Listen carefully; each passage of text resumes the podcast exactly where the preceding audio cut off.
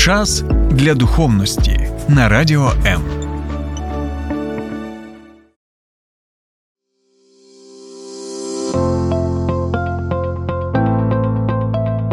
Є погляд об'єктивний, є погляд суб'єктивний, а є біблійний погляд. В ефірі програма Біблійний погляд на радіо М. Усім привіт, друзі! Середа 6.00. Ми в ефірі. Вітаємо тих, хто слухає нас по радіо. Це біблійний погляд. Е, Мене звати Андрій. і Разом з нами єпископ Микола Савчук. Вітаю вас, пастор Микола. Доброго вечора. Як ваш настрій сьогодні готові до ефіру? Я думаю, що з Божою милістю справимося. Е, Вірю в це. Е, Друзі, е, також вітаю тих, хто буде дивитися нас в записі. Пишіть коментарі, залишайте свої питання. Ми обов'язково будемо ставити їх нашому гостю. І сьогодні у нас буде цікава тема. Ми вже про багато що говорили. А сьогодні поговоримо про біблійний погляд на церкву. Я думаю, що буде цікаво. Думаю, що вам буде що розповісти. У вас є великий досвід, і думаю, що буде цікаво слухати нашим слухачам, як тим, хто церкву відвідує, так і невоцерковленим. Почнемо. Поїхали. Е, Перше питання, яке хотів би поставити вам: е, що для вас є церква, і що таке церква з точки зору Біблії? Коли Біблія говорить про церкву, вона використовує таке грецьке слово е, еклесія, яке буквально може означати зібрання або зібрання людей. І по суті, церква це люди, е, об'єднані однією вірою, об'єднані навколо е, однієї особи, особи Бога. Е, Тому, е, коли часто люди говорять церква в такому звичайному побутовому спілкуванні, вони думають про церкву як про якесь е, приміщення, або про церкву як про храм, або про церкву як про організацію. Е, Мовляв, така церква, інша церква. Але з біблійної точки зору, церква це люди. Люди об'єднані разом навколо своєї віри в Бога. І саме тому Ісус Христос е, сказав, що там, де двоє чи троє зібрані в моє ім'я, там я буду посеред вас. Підкресливши цим важливість перебування в спільноті з іншими, що мало просто мати віру всередині свого серця, мати особисті стосунки з Богом, це прекрасно, але цього недостатньо, оскільки сам Бог запланував, що наше слідування за ним на цій землі буде проходити у близькому спілкуванні і у єдності з іншими віруючими людьми. Тому, якщо так сказати просто, то можна сказати, що якщо Бог наш батько, то церква це наша духовна сім'я. І е, коли ми народжуємося у цей світ, ми автоматично стаємо частинкою якоїсь сім'ї. І часто, маючи е, е, батьків, ми отримуємо разом із ними автоматично братиків і сестричок, які народилися раніше. А потім, якщо сім'я продовжує рости, з'являються братики чи сестрички, які народжуються після нас. І в значній мірі від нас не залежить, хто був до і хто буде після. Е, Подібно і в духовному сенсі. Якщо церква це духовна сім'я, то у нас є небесний батько. І у нас є брати і сестри. Зрештою, в церкві ми так і називаємо один одного брати і сестри. Ті, хто духовно народилися, прийшли до Бога раніше нас, і ті, хто прийдуть після нас. І в значній мірі від нас не залежить, яких братів і сестер ми отримаємо в нагрузку до відносин з небесним батьком. Е, Коли ми приходимо до нього, і ми дуже часто не обираємо, а хто ж прийде до церкви після нас, і з ким нам доведеться будувати відносини потім. Тому в якійсь мірі я б сказав, що це така цікава пригода. Церковне життя це цікава пригода по будівництву стосунків із дуже різними людьми, з якими нас, можливо, окрім стосунків із Богом, не об'єднує більше нічого. Але у нас один батько. І відповідно ми можемо будувати стосунки один разом з один е, із одним, разом один із одним, е, як е, частина його духовної сім'ї. Це можна вважати відповіддю на обидва питання. І ваше ставлення до церкви, що для вас церква, і що каже Біблія. Чи можливо ви якось опишете по-своєму церкву, якісь ваші особливі переживання? Ви пастор церкви? Просто це відповідь на, на питання моє. Насправді, е, коли я особисто пережив зустріч з Богом або увірував в Бога, е, то е, я б ніколи цього не зробив би, якби не інші віруючі люди, які розповіли про Бога спочатку моїй мамі. Я не раз цю історію нагадую, що моя мама почула про Бога, слухаючи радіопередачу, і це дуже торкнулося її серця. І після цього вона завітала до церкви. Та церква вона проводила свої богослужіння в орендованому приміщенні. У них не було свого храму, е, свого культового приміщення, культової споруди. Е, Тоді, здається, це був е, читальний зал бібліотеки. Читальна зала бібліотеки, вона зайшла туди і була спочатку здивована, тому що вона чекала побачити певний антураж, ну як люди зазвичай уявляють церкву. Вони мають уявлення про таку традиційну споруду, е, як це часто буває, католицька чи е, православна церква. Та церква, до якої прийшла моя мама, була євангельською, і там не було напівтемряви, запаху свічок е, чи ладану, чи зовнішніх ось цих символів, атрибутів, з якими, як правило, церква асоціюється. І мама здивувалася, вона побачила, що стоять стільці, на цих стільцях сидять люди. Е, і слухають, е, як до них звертається просто інша людина, навіть не зодягнута в якусь особливу одежу. Е, однак, коли вона заглянула і вже думала, чи вона туди потрапила, ці люди привернули її до себе особливим теплом. Доброзичливим ставленням, хтось одразу поступився її місцем, запросив її присісти. І коли вона почала теж слухати те, що розповідалося е, по Біблії, як тлумачилося Боже Слово, це торкнулося її серця. І коли в кінці вона е, е, підійшла. Щоб звернутися до Бога в молитві, таких людей запрошували наперед, хто хотів би помолитися до Бога молитвою покаяння. Моя мама вийшла наперед для цієї молитви. До неї підійшли інші християни і запитали: можливо, ви хочете, щоб ми помолилися за вас? Мама сказала, моя дитина знаходиться в санаторії імені Боброва. Так називався той санаторій в Криму, де я на той час лікувався серйозною хворобою з туберкульозом кісток. І коли ці люди почули, е, що така проблема, така ситуація, вони просто почали щиро за нею молитися. І ось завдяки цьому гостинному теплому прийому, завдяки простим, щирим людяним стосункам, моя мама відчула, що її проблема це не просто її проблема. Вона не на самоті зі своїм болем. Вона має людей, які готові співпереживати її, які готові підставити плече і за неї абсолютно чужу людину молитися до Бога.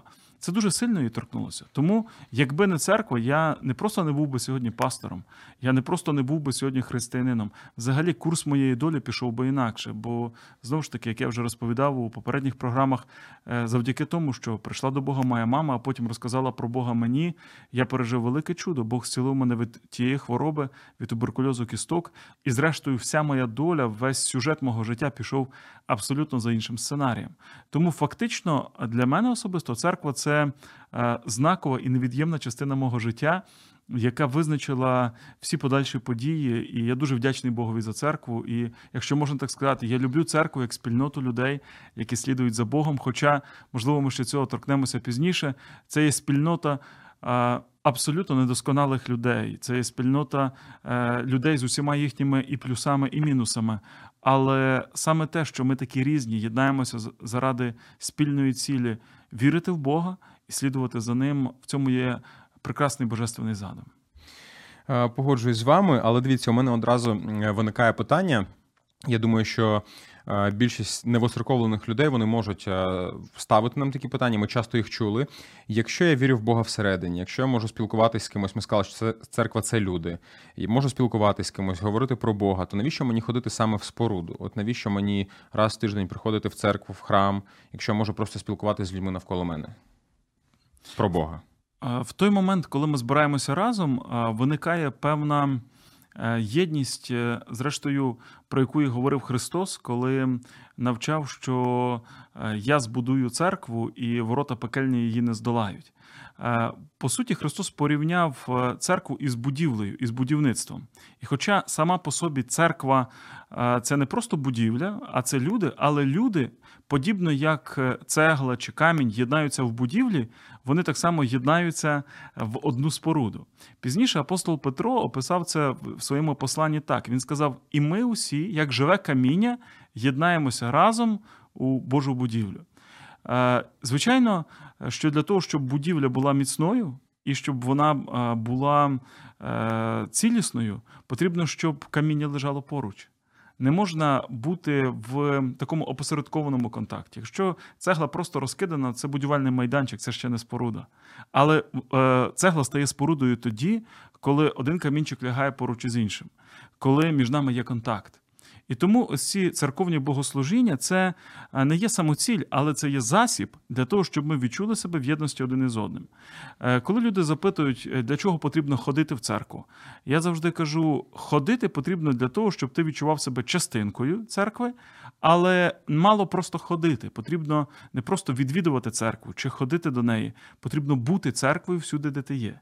Ти приходиш у спільноту, у єдність, е, переживаєш певну атмосферу, переживаєш е, певні благословіння, яких би ти не пережив, якби був сам на сам. Е, тому що коли ми разом ми взаємно збагачуємо, ми служимо один одному, ми підтримуємо один одного.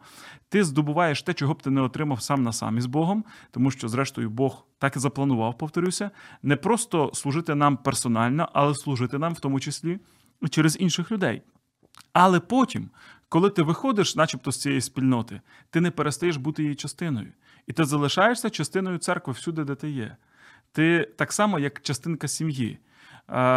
Ти приходиш в сім'ю, коли повертаєшся ввечері додому, ти спілкуєшся зі своїми рідними, близькими, ти переживаєш якусь певну атмосферу, яку б інакше не пережив.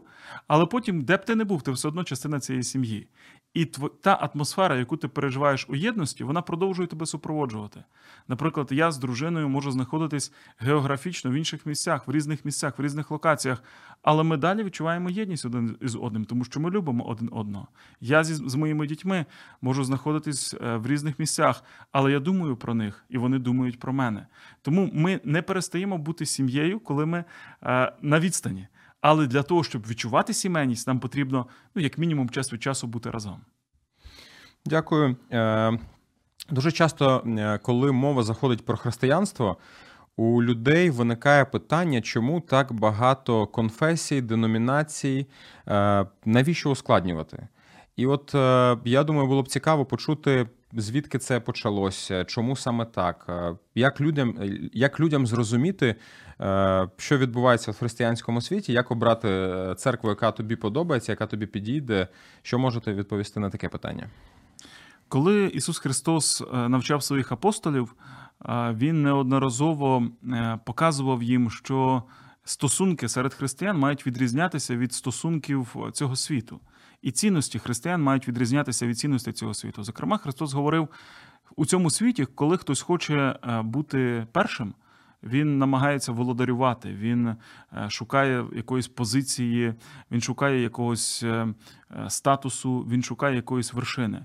Тоді як між вами, хай все буде інакше. І хто хоче бути із вас першим, хай починає служити, хай проявляє співчуття, хай проявляє доброту. Тому цей принцип, який заклав на початку Христос, якби ми і далі його дотримувалися, і якби не було ось цього бажання першості, володарювання, ну, простіше скажемо, влади, то можливо на сьогоднішній день історія християнства склалася б інакше. Але на превеликий жаль, християни це також люди, і в нашій гріховній природі є і такі пожадливості, такі бажання, які не відповідають Божій волі.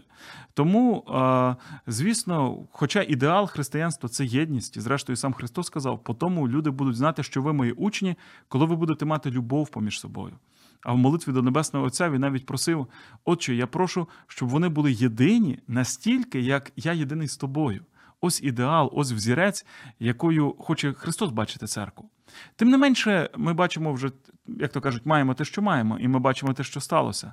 Дійсно, в процесі були і розколи, і е, роз'єднання, і виникали суперечки. Часом вони виникали на теологічному підґрунті, часом вони виникали е, виключно з людських амбіцій. І е, куди б ми зараз не пірнули, ми знайдемо в історії церкви. І добрі сторінки, і ми знайдемо такі сторінки, за які, відверто кажучи, можна було б сказати соромно. Але тут, як з родиною, повторюся, якщо ми подивимося у нашу родослівну, то ми побачимо і історії наших прабатьків з яких хочеться брати приклад, і певні історії, за які соромно. Тим не менше, це наші прабатьки. І ось така історія нашої родини.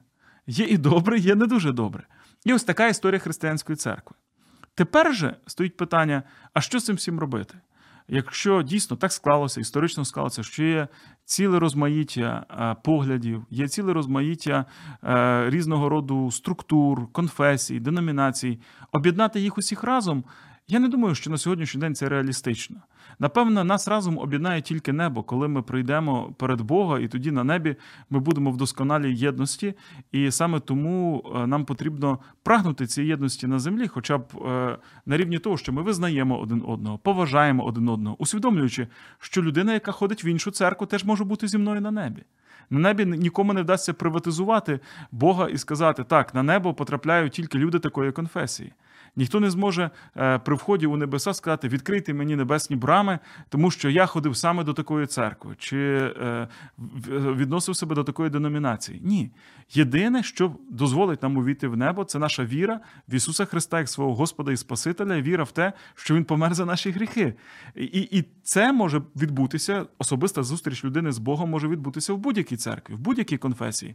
Е, звісно, що можливо десь умови більше цьому сприяють, десь менше цьому сприяють, можливо, шлях буде різним. Але потенційно це можливо в будь-якій конфесії. Отож, усвідомлюючи це, якщо я прийду у небо і мені доведеться у небі бути поруч із моїм братом чи сестрою з тієї чи з іншої церкви, це буде впливати на мене і на цій землі. І я буду розуміти, що і там, і там, і там люди вірять в одного зі мною Бога. Можливо, в нас є якісь дріб'язкові розбіжності, можливо, в нас є якісь розходження теологічні. Але я залишаю за цією людиною право на небеса і на те, що ми будемо там разом. І з іншого боку, залишаю за нею право е, вірити і думати, і мислити інакше, як я. Колись е, святий Августин сказав про це так: що в головному має бути єдність в другорядному свобода і у всьому любов. Так от, любов, вона понад понад усе. І у нас має бути любов до інших е, християн, незалежно від того, наскільки вони відрізняються від нас. В головному у всіх християн єдність, в другорядному всі дуже різні. Але любові, на превеликий жаль, не завжди вистачає. І моя молитва, я думаю, що це саме те, про що казав Ісус Христос. Так, так вже історично склалося, що ми дуже різні. Але ми можемо бути єдиними навколо головних речей, і ми можемо любити один одного. Моя молитва, щоб ми продовжували любити один одного, навіть при тому, що ми маємо різні традиції, різні культурні, вже сформовані уявлення, і при цьому всьому віримо в одного Бога. Слухай радіо М на fm ем хвилях. Київ 89 та 4 FM. Запоріжжя 88 та 8 FM, ем. Кременчук 97 та 9 FM, ем. Слов'янськ, Краматорськ, Дружківка, Костянтинівка, Лиман на частоті 87 та 5 FM, ем. Місто Мар'їнка 89 та 8 FM, Покровськ 103 та 7 FM, Щастя 102 і 3 FM, Гірник 105 і 5 FM, Одеська область, Миколаївка 101 та 7 FM. Радіо М. Ми тут заради тебе. Ми знову в ефірі. Біблійний погляд з нами єпископ Микола Савчук, і сьогодні ми говоримо про церкву. Ми вже зачепили е, тему конфесій, е, поговорили, чому так багато е, конфесій, чому вони виникли. І сьогодні, можливо, хтось нас слухає і думає, що він хоче піти в церкву. На що ви порадите звернути увагу е, людині, яка сьогодні хоче обрати для себе церкву, в яку буде ходити потім роками? Насамперед, е, я думаю, що е, нам потрібно почати зі стосунків із Богом, тому що, е, знову ж таки, ми, коли говоримо про сім'ю, то починається сім'я від із батьків. І Бог нас небесний батько, Бог наш Отець. Він той, хто дає нам духовне життя. Бо, зрештою, ми стаємо його дітьми, коли він це життя нам дарує. Ну, Є такий біблійний термін: ми народжуємося від Бога. Біблія ще називається народженням згори, коли всередині нас щось змінюється, і ми починаємо життя з усвідомленням, що він є, він з нами, ми із ним. І коли починаються ці стосунки із Богом, вони можуть початися по-різному. Е, скоріше за все, вони і розпочинаються у нашому житті в якійсь церковній громаді. Є випадки, коли людина приходить до зустрічі із Богом особисто, наприклад, читаючи Біблію просто сам на сам, або в якийсь критичний момент свого життя, покликавши до нього, і вона переживає ось цей момент зустрічі, цей момент духовного народження. Таке також буває. Але в більшості випадків це вже відбувається десь у якійсь спільноті. І от в тій спільноті, де ви пережили зустріч із Богом, я думаю, вам і допоможуть далі робити наступні кроки за ним. Якщо ж, наприклад, ні, Е, бо так буває. Наприклад, в нашій церкві у нас теж є така практика, коли ми запрошуємо людей для молитви, які вони могли би звернутися до Бога як до свого Отця, покаятися у своїх гріхах. І ми називаємо це молитвою покаяння. Ми запрошуємо, щоб люди вийшли до сцени, щоб ми змогли за них помолитися. Так от, після цього ми кажемо їм: ви щойно покаялись, ви звернулися до Бога. Він ваш батько. Можливо, хтось прямо зараз е, відчув, як Бог прощає вас, навіть на емоційному рівні, ви відчули якесь полегшення. Можливо, ви нічого не відчули, але знайте, Бог вас прощає, Він приймає вас, ви його дитина. Так от тепер перед вами стоїть вибір, що робити далі. Якщо ви просто вийдете зараз за двері і ви повернетеся до свого старого життя, то нічого не зміниться. Вам потрібна церква як духовна сім'я, яка буде вас підтримувати, яка буде вам допомагати. Ми маємо йти за Богом разом. Але ви не мусите ходити саме до нашої церкви. Ви можете обрати будь-яку церкву нашого міста, ви можете обрати будь-яку конфесію, то вже далі ваш вибір. Наше завдання допомогти вам зустрітися з Богом, пережити е, особливу близькість із ним. А далі рішення за вами. І дуже часто люди кажуть: о, так що ви нас проганяєте? Ви кажете, що ми можемо йти до будь-якої церкви, може, ми вам вже не цікаві, не потрібні. Ми кажемо, ні, ні, в жодному випадку. Навпаки, ми б хотіли вам допомогти, але рішення за вами, вибір за вами. Разом із тим є люди, які кажуть: дякую, я дійсно хочу довідатися, що відбувається за стінами сусідніх церков. І дехто починає відвідувати іншу церкву. То вже далі рішення самої людини. Однак найважливіше, щоб все почалося зі стосунків із Богом. Коли все починається з відносин з Богом, то далі людина, вона, відчувши і переживши Бога, може керуватися його внутрішніми підказками може керуватися його веденням середини і далі обрати ту церкву, де їй буде добре, яка буде максимально підходити їй за форматом богослужіння, можливо, за темпераментом, можливо, буде підходити їй за тим, наскільки зрозуміле і спрямоване на служіння конкретно її потребам ця спільнота, і, можливо, там, де є якісь ближчі відносини з конкретними людьми. І ось повертаючись до думки про різноманітність церков і різноманітність церковних богослужінь, хоч з одного боку, це може слугувати такою ознакою, начебто, нашої розрізненості, тому що все в багатьох церквах по-різному. От в одній конфесії так, в іншій так. Я бачу при цьому не лише е, е, це, я бачу і позитивний момент. Це не лише ознака того, що ми такі різні, і мовляв, ми, ми розділені. Тут є плюс. Тому що одна людина знайде для себе особливі переживання з Богом в певній атмосфері в одній церкві. А інша людина, вона іншого темпераменту, вона іншого, можливо, стилю мислення. Для неї більш буде підходити богослужіння, яке знаходиться на сусідній вулиці. І е, вибір за самою людиною. Тому ця різноманітність церкви е, це не лише мінус, як може зовні здаватися. Насправді це плюс, насправді це велика перевага. І е, те, що сьогодні церква така різнобарвна, це дає можливість для багатьох людей знайти стосунки із Богом у різних церквах і далі продовжувати е, слідувати за Богом е, у дуже різних форматах, у дуже різній формі. Давайте від особистого вибору церкви повернемо ще ненадовго до конфесії та деномінації. Так сталося, що Україна в суспільстві вважається православною країною. У нас е, добре знайомі з католицизмом, але в суспільстві чомусь ставлення до протестантизму як до секти. Ви можете пояснити це явище? Воно останнім часом, як здається, трохи змінилось, але от я пам'ятаю ще раніше, от було таке ставлення. Чому саме так? Я думаю, що е, тут є декілька причин, і значною мірою це пов'язано з тим, що е, євангельських віруючих їх дійсно менше, е, якщо брати в кількісному е, такому вимірі, ніж тих людей, які підкреслю вважають себе православними, католиками чи греко-католиками. Адже одна справа вважати, і прираховувати себе до якоїсь церкви, а інша справа дійсно бути практикуючим християнином. Так от, якщо взяти стосовно практики, то євангельські віруючі вони у своїй масі відвідують богослужіння щотижня, е, вони е, дійсно намагаються принаймні стараються, докладають зусиль, щоб жити так, як декларують. І в цій, е, в цьому сенсі вони більш зорганізовані навіть. Тоді, як, скажімо, люди, які просто номінально зараховують себе до якоїсь конфесії, але як не прийдуть в церкву, то весь час там Пасху святять, вони, очевидно, мають менший стосунок з церковною спільнотою, і це більш формально.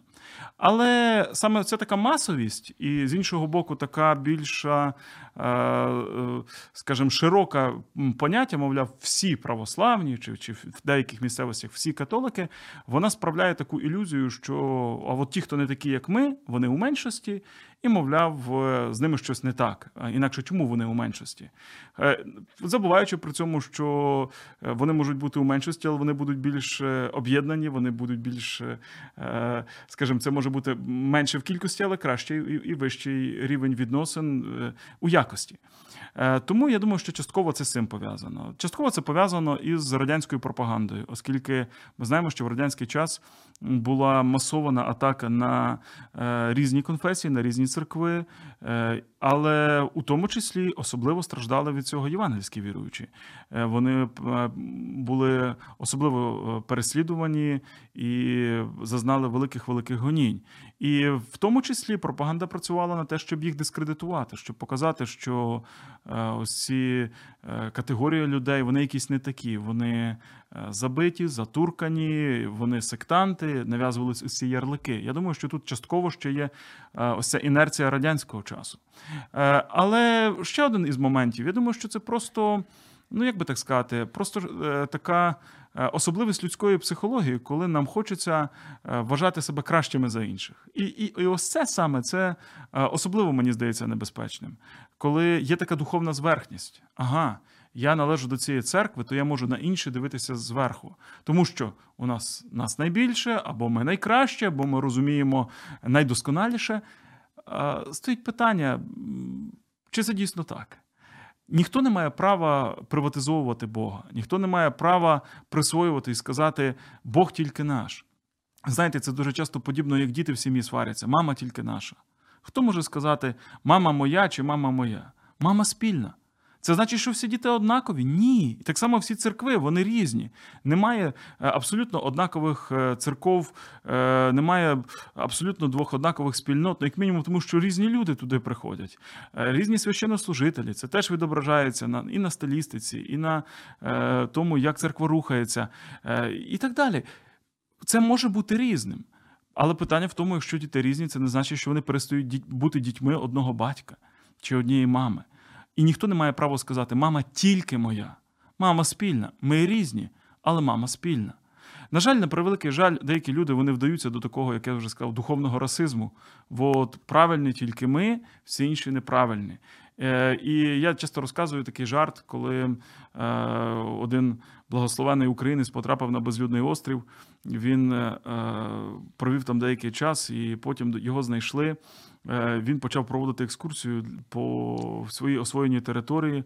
Е, показує, ось тут я поставив значить, колодязь, криничку викопав. Ось тут я поставив хатку собі таку е, вимазану білою глиною з солом'яною стріхою. Ось тут у мене дикі кабанчики, яких я приручив, бо як же ж без сала бути. Е, і, врешті-решт, ті, хто його там знайшли, кажуть: ну ти обжився, ну молодець, ну правда, ви, українці, такі молодці, дуже працьовиті, дуже е, е, такі мужні, не боїтеся труднощів. Каже, а що то в тебе таке там на пагорбі видніється? Каже, а, а то я забув вам показати, то в мене там стоять дві церкви. Каже, слухай, ти ж тут один, навіщо тобі на безлюдному острові одразу дві церкви? Як каже, навіщо? От в тій церкві я молюся, а в ось цю ніколи не хожу. Так от, жартома, звісно, але тут є ось цей момент, над яким нам ще доведеться працювати і доводиться працювати. Кажуть, де два українці, там три гетьмани. На превеликий жаль, ось цей схильність до розбрату, вона все ж таки десь проявляє себе час від часу. І, зокрема, на релігійному е, просторі вона може себе проявляти в тому, щоб була церква, де я молюся, і була церква, куди я не ходжу. Е, навіть якщо я один, от все одно має бути щось, що я заявлю, що це не таке чи неправильне. Я не хочу занурюватися в якісь там деталі, відмінності. Дійсно, на превелике жаль, сьогодні ми бачимо, що не всі віруючі, які називали себе віруючими, вони е, правильно себе ведуть, чи правильно чинять, чи особливо зараз в під час війни, знову ж таки, оминаючи певні деталі, але ми бачимо, що є підозри стосовно і колаборації певних спільнот е, із е, країною-агресором і так далі. І, і, і це може викликати якесь загострення. Але при цьому всьому, при цих всіх таких е, дуже чутливих моментах, на рівні особистому, кожен із нас має просто вірити в Бога особисто, слідувати за ним. Е, мати церкву, де нам добре, відвідувати цю церкву, шанувати цю духовну сім'ю, але при цьому залишати за іншими право бути частинкою тієї церкви, де добре їм. І розуміти, колись ми станемо всі перед Богом, і хай він дасть оцінку нашому життю і нашій вірі. А поки ми тут на землі, наша справа не судити того, хто ходить в іншу церкву, а любити його. Добре, дякую. Е, Дивіться, таке ще цікаве питання. Ми сказали, е, поговорили про конфесії. Е, Я спитав стосовно протестантизму саме, що ось е, часто буває так, що називають сектою. Ви, в принципі, достатньо зрозуміло відповіли. Але чи буває от в усьому цьому різнобарві якісь все-таки течії напрямки, які можуть бути небезпечними, на що потрібно звертати увагу, куди не потрібно йти? Як ідентифікувати, що церква вона слідує за Христом, вона здорова, і це дійсно християнська Божа церква? Насамперед, е, це вчення тієї церкви, оскільки е, в церкві має е, вчитися, проповідуватися, роз'яснюватися саме Боже Слово, свята книга Біблія. Тому перше, на що я радив би звернути увагу, або давайте скажемо так, на що б я дивився, коли я би обирав церкву, приїхавши, скажімо, в нове місто. Сьогодні багато наших співгромадян вони знаходяться за межами нашої держави, і частина з них вони обирають церкву, до якої вони будуть ходити там, де вони опинилися. І ось на що б я звернув би увагу, якби опинився в такій ситуації. Напевне, вчення церкви. Е, Друге, на що б я звернув би увагу, я би е, подивився на ту атмосферу, яка панує в церкві, оскільки е, сім'я на те і сім'я, щоб у сім'ї люди відчували себе єдиною родиною. І ось ця атмосфера дуже часто грає роль, і вона впливає на те, залишиться людина в цій спільноті чи не залишиться. Їй тут раді, чи е, вона відчуває себе серед людей, але нікому не потрібною, і відчуває, що людям байдуже до неї. Тому це другий такий момент, е, який має значення, бо сам Христос про це говорив. І е, третє, на що б, напевно, я звернув би увагу, я звернув би увагу не лише на те, чи в цій церкві добре мені, а я би звернув увагу на те, чи відкрита ця церковна спільнота для долучення інших людей. Адже одна із е, заповідей, яку Ісус Христос залишив в церкві, це навчати і проповідувати тим людям, які ще Бога не знають. І коли е, я приходжу, і мені в церкві може бути дуже добре, але я розумію, що вона є дуже закритою спільнотою, щоб я міг привести свого друга, а, або я міг запросити когось із, зі своїх знайомих. І е, якщо я бачу, що е, їм там не буде місця, то очевидно, що це теж стане для мене такою пересторогою, чи, чи, чи це моя духовна сім'я. Можливо, мені потрібно помолитися, порозмірковувати із Богом і звернувши увагу на вчення, на загальну атмосферу, і саме на те, чи церква орієнтована на спасіння інших людей, можливо, мені варто підшукати і знайти саме те місце, де ось ці моменти будуть краще реалізовані. Хоча, звісно, питання знову ж таки дуже делікатне, дуже чутливе, і його потрібно вирішувати особисто у своєму серці, спілкуючись із Богом. А ви могли б е, пояснити ось це значення спасіння людей? Е, Це досить цікаво, тому що е, саме ось ця відкритість до нових людей, ось ці запрошення, вони е, часто відлякують людей, які не ходять до церкви. Тобто ти спілкуєшся, запрошуєш їх до- їх до церкви, а вони сприймаються як нав'язування, як якийсь вплив, там намагання когось кудись там запросити, затягнути. Е, Що, що ви вкладаєте? Яке значення ви вкладаєте у слово спасіння? Звичайно, е, інколи християни бувають настільки активними, що це може когось і злякати. І буває тут треба бути чесними. Буває і нав'язливість, і настирність, і десь така надмірна наполегливість у цих питаннях. Але з іншого боку, е, якщо, наприклад, когось із наших слухачів е, дратують віруючі люди, які, так би мовити, чіпляються і кудись хочуть затягнути, е, я хотів би показати вам іншу сторону цього питання, інший бік. Зрозуміло, що інколи це може бути дискомфортним, але давайте поставимо перед собою питання: а чому вони це роблять? Чому цій людині є до мене діло? Ну, явно не для того, щоб якусь галочку поставити, що, мовляв, я це зробив. Хоча, можливо, є і такі диваки.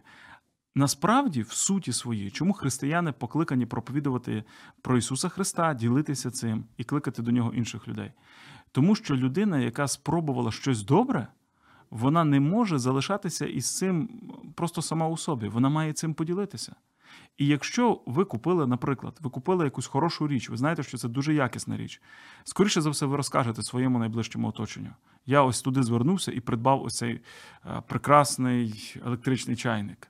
Чи я придбав цю прекрасну е, частину мого гардеробу? Ось де можна це зробити. Ви щось пережили, ви отримали якесь враження. Ви подивитеся фільм. Якщо цей фільм вам сподобався, ви будете про нього розказувати. Ви прочитаєте книгу. Якщо вона вас торкнулася, ви будете рекомендувати її друзям. А тут мова стоїть про спасіння душі. І людина знаходить сенс свого життя. Вона знаходить те розуміння, якого раніше не мала. В неї буквально людей, які приходять до Бога, буквально відкриваються очі. Природнім чином ця людина буде активною в тому, щоб розповідати іншим, бо вона щось пережила. Біблія називає е, людей, які розказують про Бога, свідками. Хто такий свідок? Це людина, яка щось бачила, щось відчула, і тепер вона говорить про це іншим. Тому ставтеся до цього з розумінням. Якщо навіть е, хтось здається вам надмірно нав'язливим, просто спробуйте зрозуміти, чому людина це робить. Вона робить це, тому що вона насправді бажає вам не гірше, вона бажає вам добра, вона бажає вам пережити те, що пережила вона сама. Я часто порівнюю це із мурахами, які е, е коли знаходять щось солодке у домі. Наприклад, одна мураха вона знайшла мішок з цукром, який стоїть десь там у коморі.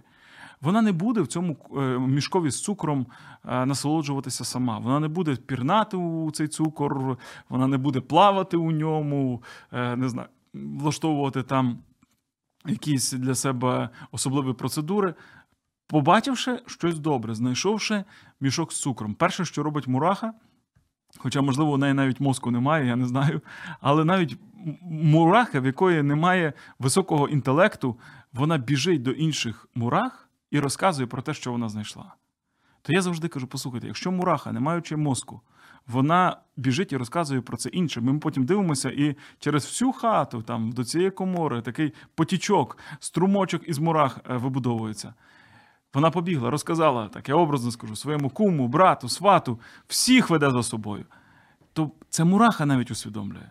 Наскільки більше людина, яка є інтелектуально розвинутою, людина, яка має мислення, вона, переживши щось, має поділитися цим з іншими. Звісно, в коректній, в розумній, в мудрій формі. Часто дійсно у формі ми буваємо надмірними як християни. Але тим не менше, сама суть, чи потрібно ділитися з іншими, однозначно потрібно. Про це говорив Ісус, Він на це нам заповідав. Ми самі, переживши, не, не зможемо залишити це в самих собі. Ми будемо про це говорити. І, зрештою, так саме таким чином люди і приходять до Бога, коли їм хтось про нього розказує, і їх хтось до нього запрошує. Дякую. Е, на жаль, у нас е, часу не досить багато, і в принципі наш ефір вже підходить до завершення. Але ось ви сказали, що можна запрошувати людей в такій гарній легкій формі. То останнє, що я хотів би попросити вас, чи можете ви, як пастор церкви, запросити зараз е, тих, хто слухає нас, і в церкві ні разу не був або не відвідував її постійно, відвідував лише на свята? Я думаю, що наші слухачі і глядачі, які е, не відвідують церкву, вони мають для себе особисто певне пояснення, чому вони цього не роблять. І для себе вони певним чином знайшли відповідь: я не ходжу до церкви, тому що. В більшості випадків, коли я запитую своїх знайомих, які церкву не відвідують, і кажу, прийди, будь ласка, або запитую, чому ти не приходиш чи перестав відвідувати церкву. Перше, що люди кажуть, як правило, вони кажуть, у мене немає часу. У мене немає часу, я дуже зайнятий. Я важко працюю, мої вихідні це дуже цінний для мене момент, і у мене немає часу. Тоді як е, Всього-навсього нам варто задуматися, що часу у всіх однаково, і час рано чи пізно на цій землі закінчиться.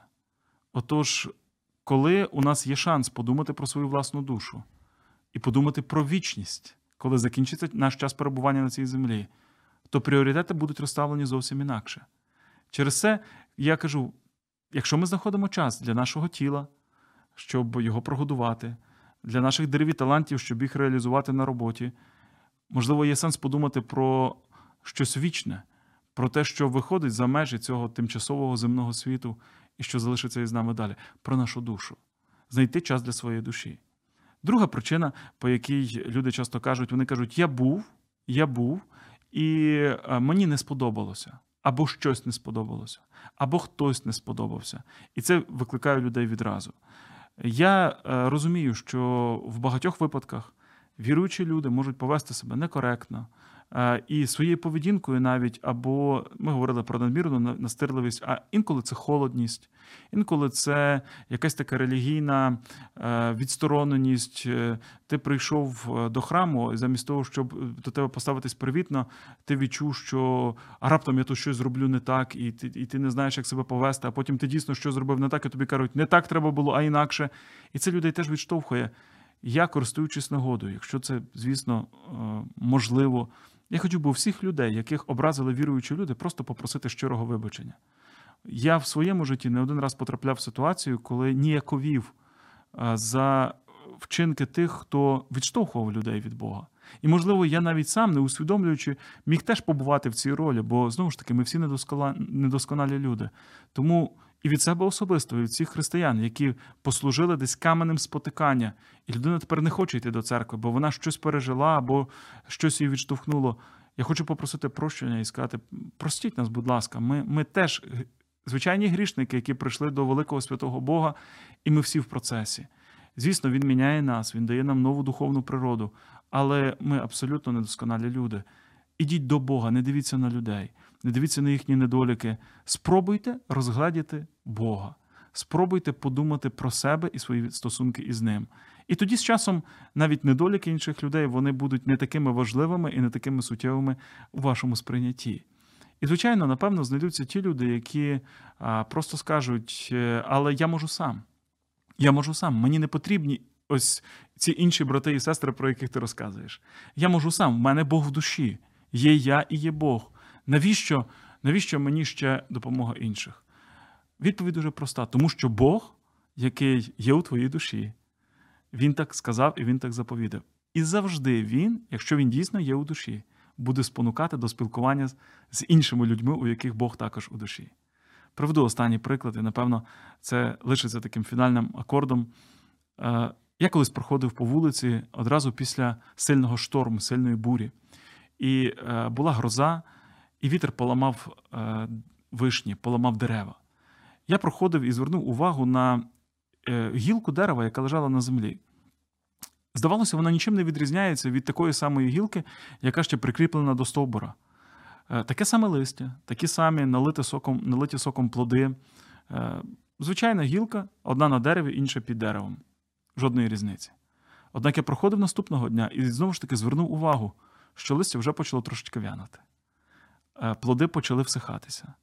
Ще через день це стало ще більш очевидним. І потім, врешті-решт, ця гілка всохла, і вона, відірвавшись від стовбура, сама по собі не змогла. Я побачив це як прообраз. Коли ми слідуємо за Богом, нам потрібно бути в єдності з іншими людьми. Знаєте, церква це як той стовбур, до якого ми приліплені, і від якого ми живемося. І коли ти раз не прийшов до церкви, пропустив, або перестав відвідувати, або десь відійшов, занедбав у своєму житті, перший час може здаватися, нічого не відбувається. Все так само. Таке саме зелене листя, такі самі гарні плоди. Але в процесі ти вже не отримуєш того соку, який мав би отримувати.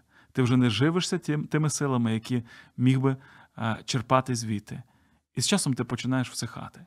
І ти втрачаєш свою е, сутність, ти втрачаєш ті благословіння, які Бог міг би тобі дати. І поступово це стає очевидним. Тому я хотів би закликати усіх, хто е, принаймні е, думає про, про стосунки із Богом, хто е, не впроти був би мати близькість із ним. Ми не можемо мати батька, не маючи сім'ї. Нам потрібне спілкування із іншими. І я вірю, що Бог допоможе вам у цьому. Дякуємо, е, пастор Миколо, за такий чудовий ефір. Друзі, я думаю, що усім нам буде про що подумати сьогодні ввечері. Е, це був біблійний погляд. Ми сьогодні говорили про церкву. Дякуємо вам за ефір і до нових зустрічей. На все добре.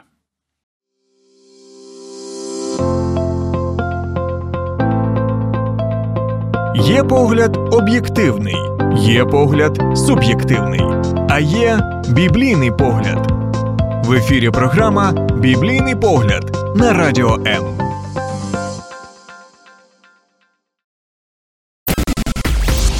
Сподобався ефір? Є запитання або заперечення? Пиши radio.m.ua